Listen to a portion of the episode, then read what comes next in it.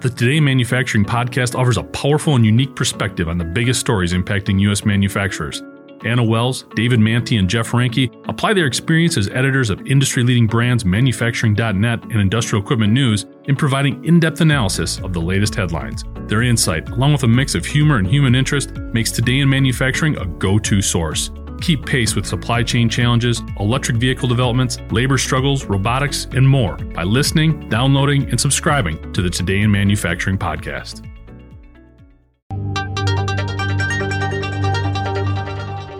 Two weeks ago, an elite team completed the first successful free flight test of the hypersonic air breathing weapon concept, or HAWC, missile. Raytheon Missiles and Defense worked with Northrop Grumman to build the prototype for DARPA. For the test, the HAWC was released from underneath the wing of an aircraft. Seconds after it deployed, the missile's solid rocket motor boosted it to supersonic speeds.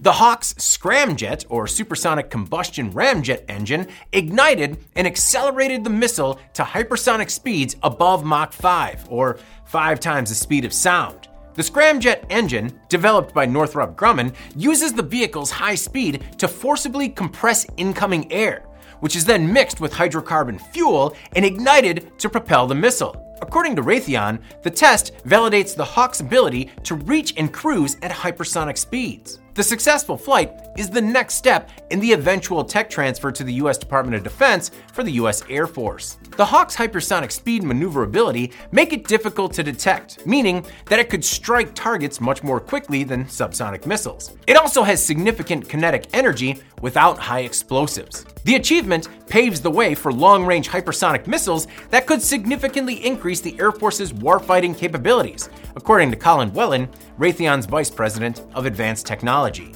Like we've seen with autonomous weapons, hypersonics has become the new frontier for advanced weaponry. The test met all primary objectives.